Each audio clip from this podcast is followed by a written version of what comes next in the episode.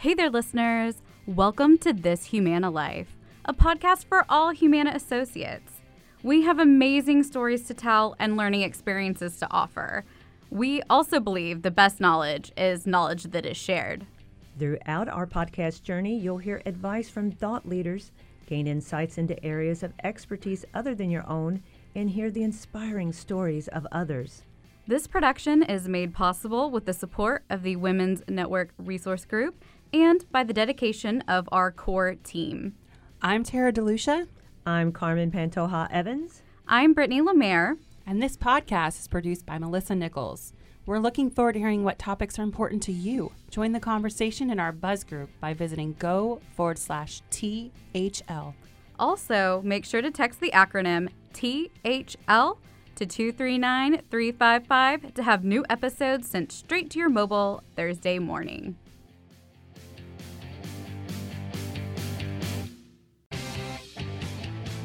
So, are you part of the Learning Consortium? I am. Well, tell me a little bit more about that. Yes, the Learning Consortium is um, is I would call it an organization that is. Uh, a way to organize learning professionals across the company. And so every person that is a learning professional within Humana, or really people who are interested in learning, can be a member of the Learning Consortium. I, and as a leader in that, I participate in the, the leader uh, portion of that where we get to learn about new courses that are coming up or help set direction with the company. Uh, but even more than that, as a leader, I encourage participation from my team because I want us to be connected. I want us to share what we are learning. I want us to come to the consortium with challenges that may, we may have. Uh, it's a great place for networking and it's a great great place for learning. It's a, a, way to organize learning professionals that are dispersed across the company, and it brings us all together uh, with the common thing of learning as our domain. Well, now I've realized I've always been saying consortium. I think that's right. I say consortium. It's probably oh, I thought consortium. I, I well, I, I don't know, but I'll say it right. I, I about said the same thing. I was like, consortium, oh, I was wrong. Shum, consortium. so three syllables. Yeah, it could be Is consortium. It? Tomato, okay. tomato. Yeah, there you go. Thank you. you Make me feel people better. People from Louisville say things very different, so do. I don't know. It, it could go either way. Make me feel better. so, is it the same thing for ladder? Ladder is a learning uh, learning recognition program that when I was the leader of IT learning services, that we, along with Enterprise Information Protection, designed a badging program to be able to recognize people for learning accomplishments. Gotcha. so it's separate. Ladder is something though that can be used anywhere across the company, and I think they're even looking for people who are interested in uh, wanting to recognize people for learning accomplishments to work with uh, ITLS and Enterprise Information Protection to encourage people to want to learn. It's something I think just another thing that helps promote the culture of learning and you know, for those of us who like badges, you know, it's like, wow, I took that class. Mm. I got a mm. fancy little badge. Um, and it is really cool. I feel very accomplished if I get a badge. It's like Pokemon for adults that like learning. So it's great. So one of the things you mentioned in your in your work is the associate engagement piece. Yes. So can you speak a little bit about that role within? Sure. Yeah. Yes, yes, within healthcare services, and I also had uh, that role within IT as well. And so we have a team of seven people uh, within my organization that are focused on helping leaders and be empowered to create the best engagement or experience for associates within healthcare services. So they help work with leaders to look at what's your strategy and how can we, while you're trying to accomplish your strategy, make sure that associates are engaged, they're empowered. We want them to have high performance at work, and one way to have high performance is to make sure that you know their needs are attended to they feel cared for by their leader that uh, they are living the values that the leaders are uh, living the values within that area. And so we do everything that we can to work with leaders. And sometimes it's helping just see how we can be connected with their strategy. Sometimes it's about coaching leaders as well. And they may have situations that they need to design for their organization or down to a specific team level but we just help them uh, look at the associate, put the associate first, and really try to see what we can do to create the best culture and have uh, engagement. We want people to be happy at work. Uh, the reason I think I chose learning, engagement, culture as uh, one of the areas that I wanted to work in is when we do things right by helping leaders, by helping enable and empower associates, they will be happier, therefore, therefore healthier And so for me, it's a way that we can achieve our bold goal in a way from within the company. I had um, stories when I was in IT learning services where we were helping people with technology. So you would think getting logged into a system, like, okay, you train people on how to log in, and if they have a problem, you know, here's what you can do to troubleshoot that. And you think that's minimal in the scheme of life. But we had nurses that contacted us and said, uh, one nurse in particular that said, I would sometimes sit at my computer and cry because I was so isolated that I couldn't get into mm-hmm. work. And so um, it's that's something that really energized me to want to stay with learning and associate engagement and culture because even the things that we think are really little make a really big impact on associates. So, and with all of that, I mean, all the programs that you're you help either volunteer with or are a part of, it really seems like you're very well connected here. Can you kind of share how networking has um, affected you here in your career with Humana? Sure. I have to say, networking is probably what's helped me get to every single role that I've had. And it's helped me to also get into some projects that I'm really interested in as well. So when I do networking, my approach is I, I try to see is there a person that I need to meet because they're either in an area that I'm interested in or they have a role that maybe I work with upstream or downstream or I'm interested in learning more about. Um, or many things. So I, I look at it from a curiosity perspective and I just try to find out what I can learn from them. I never go into networking as I'm going to try to get a job with them. I always just say I want to learn because Humana is a complex organization and there's a lot of people. And so uh, for me, I just go in with curiosity, but I also want to come in and share where I am from as well to see if that will will help them. And um, and from there, I usually will uh, get ideas from people. Uh, hopefully, they're getting ideas from me. I have at times through networking found a person that maybe was going to be my next mentor or somebody that ended up being a mentee of mine as well. Um, it's also helped me get into some projects that I thought were outstanding that were not part of my uh, my regular work, but it's something that I got to do for fun. I was a values architect after Humana selected the five values, and then they wanted a team uh, that were called values architects to figure out how do you bring those to life within Humana. And I was able to get picked for that team because of just being curious and asking questions and knowing some of the people on the team and they're like oh we need somebody from learning. Let's see if madonna wants mm-hmm. to go. So i've been able to have some great opportunities here not only role specific but just great opportunities to be involved in, in amazing work that's going on around the company because of the networking and i love it. It also i know i've mentioned mentor and mentee a few times but it also helps you with advocates as well. Uh, when i was applying for the current role that I'm in, I did not know any of the people that were uh, that were uh, interviewing or going to be interviewers. I did not know the person that was going to be the boss that I have today. And so, somebody that I had uh, met through uh, networking and also ended up working for this person later um, ended up being my advocate and put in a good word for me because he was familiar with who some of the people on the panel were mm-hmm. and so sent a note on my behalf. So networking really has led to some great opportunities for me. I've been very lucky that way. And the one word that keeps resonating is just how intentional you've been. Mm-hmm. You know, yes.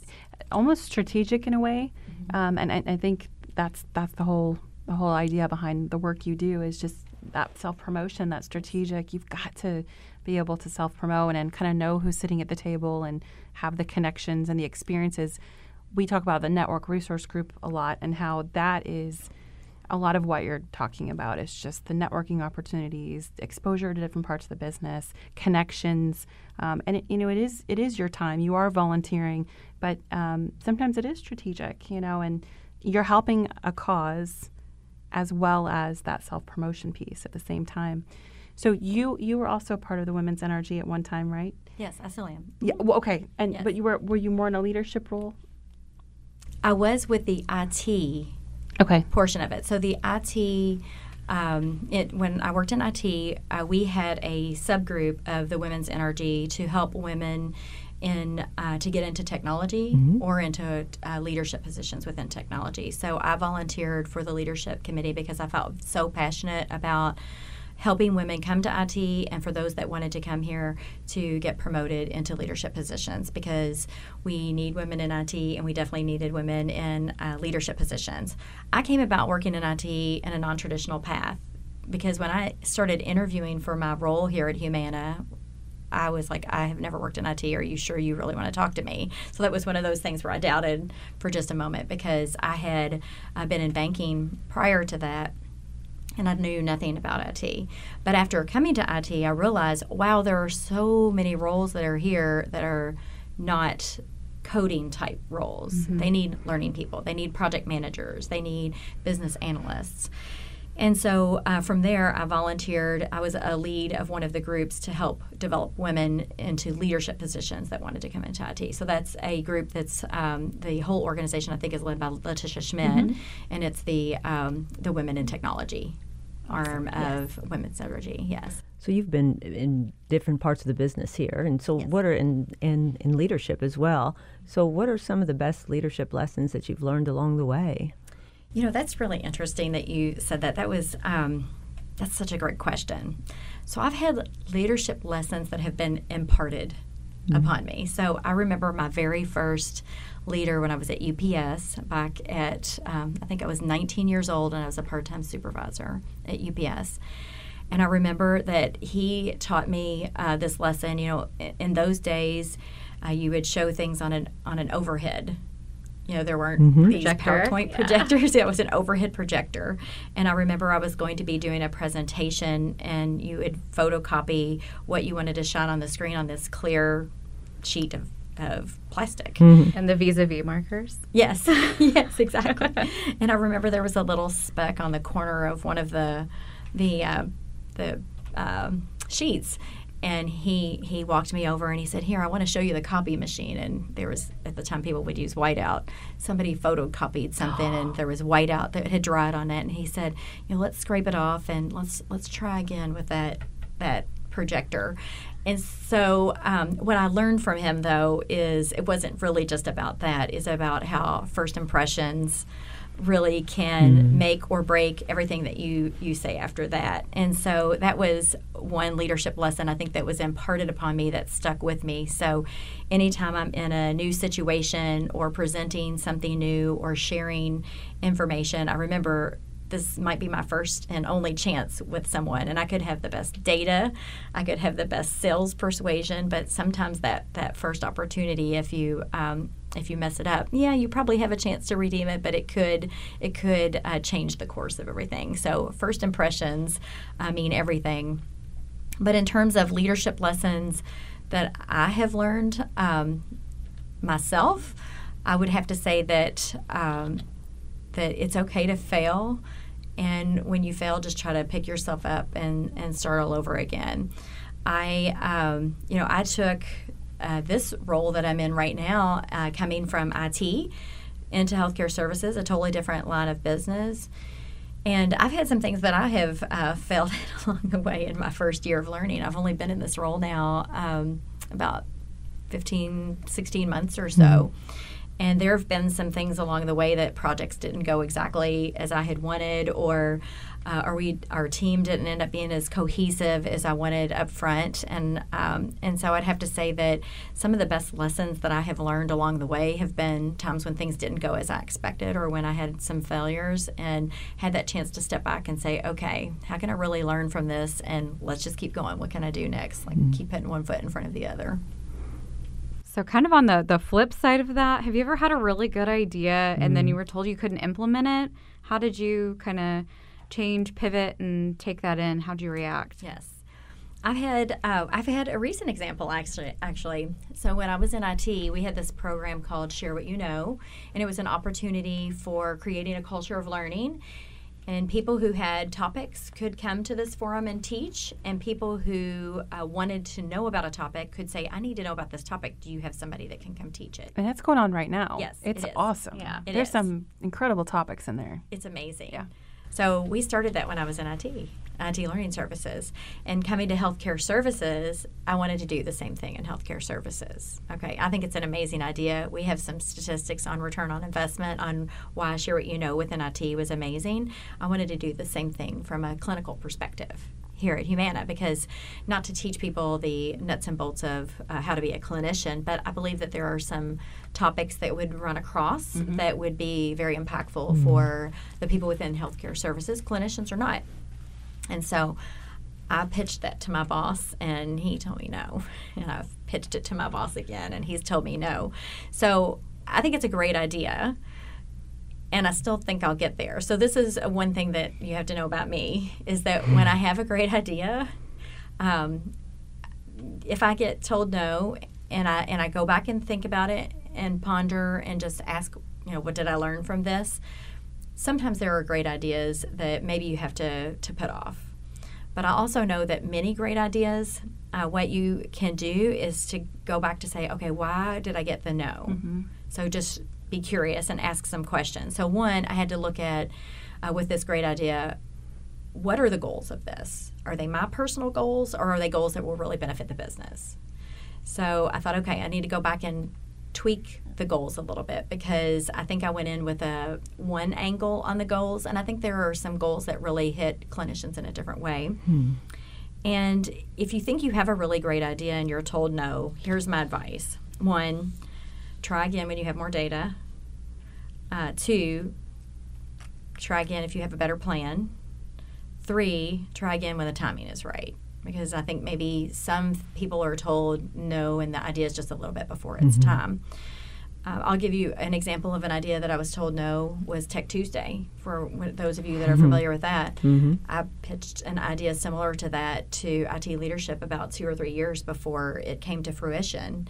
And then all of a sudden, the opportunity came along again and I presented it again. So back to your original question, tell me about what I've done. So that's kind of what I've done. I go back, I ask questions, I refine it, I try to do some introspection. Is there a better plan? Are there better goals? Is there a way I can prove it more with data? And then maybe just come back with my timing. And the Tech Tuesday is going strong. Yes. hmm It's still going strong. I'm very proud of that one. That was like the first I remember being completely floored being a new Humana associate that my company was like paying me to be at work and learning a new skill, especially things in the IT, you know, related atmosphere, which taught me tons of skills and things that I could then use in my, my day role or places to look for information to solve problems on my own. I mean, amazing resource. Go slash ITLS, tons of good stuff out there. Absolutely. Um, so one of the things that we ask everyone, and you touched on this, is the bold goal and what that means to you. I have a very personal story about how I relate to the bold goal. You know, it's all about people being healthier in our communities, 20% healthier, and of course, our associate population being part of that community as well. I believe that working at Humana has made a difference in my life in many, many ways, a career fashion, but also as it pertains to health. So, after my husband passed away in May of 2015, I had a biometric screening later that, that summer and found out that I was uh, pre diabetic. And it was something that I had no awareness of before. okay, thought, okay, they gave me a few recommendations, gave me some resources, but in my mind, I thought, okay, well, it's probably a fluke, or yeah, I'll do a little bit of tweaking and it's all going to be okay. Come back again in 2016 to my next biometric screening, and I'm full on diabetic within a year. And so that was my wake up call. If I had not worked at Humana and had the opportunity to take the biometric screening first, I would have had no awareness that anything was going on in my life. So I attribute uh, that uh, to something that um, Humana cares enough about me to be health, the healthiest I can be that um, that I took advantage of that. But then from there, you know, there's a diabetes prevent, prevention program that I was able to take part in. Uh, there was uh, some coaching that I was able to take part in, and there are so many resources that are here uh, that are just absolutely incredible. That I can say I believe in the mission of this company, and that the things that we provide do help people, and they can help change people's lives. So let's just fast forward in the story to 2017 when I had my next biometric screening you know, it was a little bit better. Uh, but uh, this year in 2018, my biometric screening, and I have been going to the Humana doctor, which is a fantastic thing to have here at Humana as well. I am now to uh, back down to pre-diabetic range, and I, be- I believe by June of this year, I will have uh, my A1C levels will be to the uh, no diabetes level. With, With the way that it's been going. Yes. Just gave me goosebumps. Yeah. yeah. I believe in it. I know. I believe in it. It's just amazing. Humana is an amazing company to work for. We really are doing great things, one person at a time, and um, and it, it really does make a difference. It's made such a positive difference in my life. Yeah, I love I love that your role um, indirectly impacts the membership too, because as you were saying earlier, the more engaged, the more people feel connected to the culture and the learning opportunities. And we talk about this during during other podcasts too but the bottom line is our members. Yes. And our role either as individual contributors or leaders or whatever it is is to continually support the associate population so that they can help the member population. And so that's going to feel really great uh, having that reach and, and seeing that bigger picture it does i have to say I, I think of our members, and I know we have all uh, all across the spectrum. But I try to think of my grandmother and think the people that we are either training from the learning perspective, that uh, we are reaching from an associate engagement culture perspective or a communications perspective within healthcare services, since that's part, my part of the world. You know, these could be clinicians that can be reaching out to all of our grandparents and so, wouldn't we want people who are happy and engaged and have the best skills at their fingertips to be able to help our grandparents live their healthiest mm-hmm. life? So, I just always think about my grandma Emma and think about how you know these people are helping everybody that we are working with here at Humana are helping Emma, my grandma. Mm. That's great. So this is just a kind of last fun question, but do you have a story that you don't get to tell often enough? Wow. Um, I have to say, you know, there's there's a lot of work stories, and I, I weave those into my training. I think the story that I don't get to tell a, a, lot because I'm a little bit more private is about my journey, my personal journey with uh, with my husband and, and where I am today. Um, and, and, actually, I became a member of the Caregiver NRG because of what I went through with my husband. So I was uh, married to Andy Kehl for 24 years. We have uh, three amazing kids mm-hmm. together. And at the age of 44, he found out he had colon cancer. So, through the uh, five years that uh, he had colon cancer, he had surgeries and radiation and chemotherapy and all of that. And it, it wasn't enough. In the end, um, he, he passed away from colon cancer after a five year, very intensive battle mm. with colon cancer.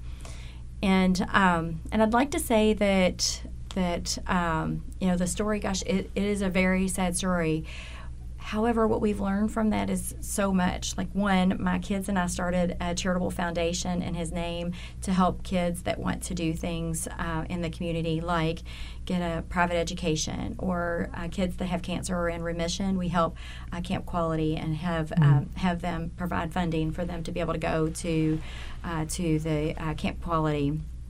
And so um, through that, you know, the interesting thing as it relates to here at Humana, during that time period, I chose to put my, my career on hold. And so I think that what I'd like to say to people as well, um, you know, while I had that going on as a mother and a caregiver to somebody with a, a an illness, I put my life on hold in terms of my career um, and took an off ramp.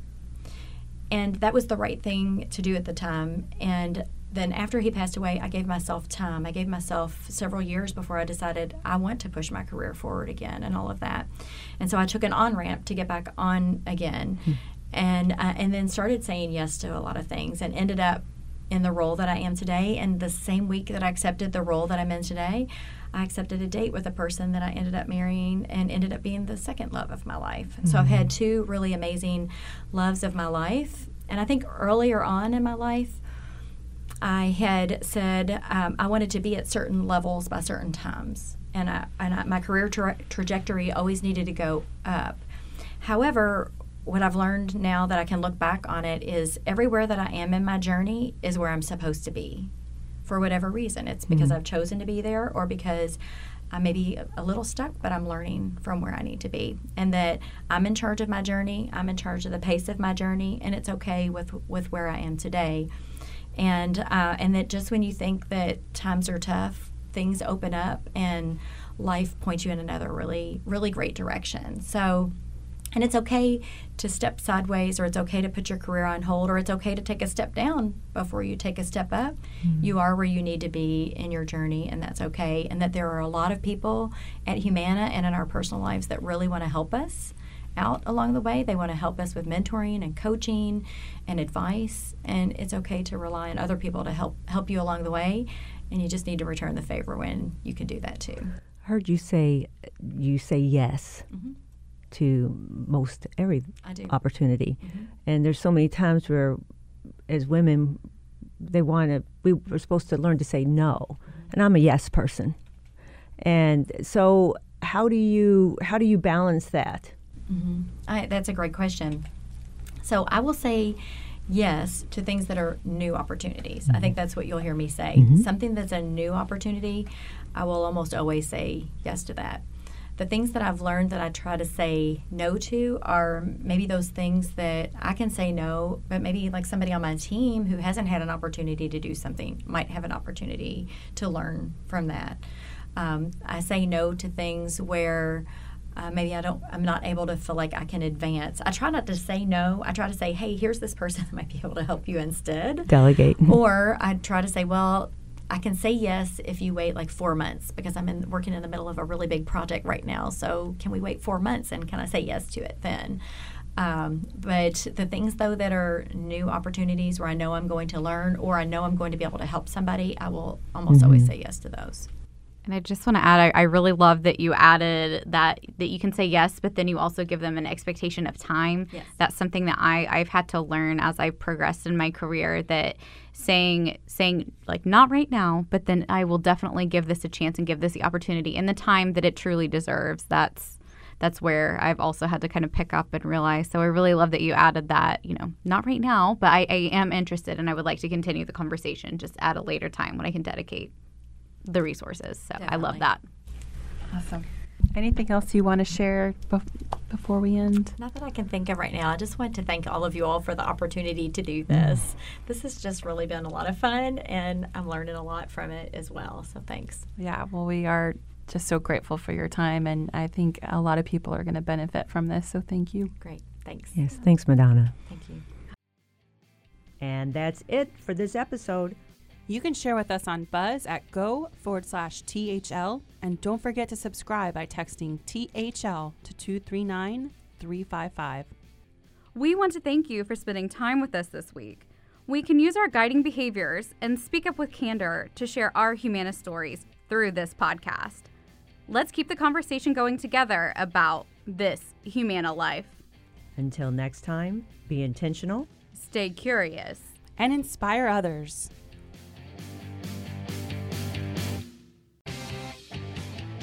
Did you happen to have a nickname when you were growing up? I did. Ooh. My nickname was Mo.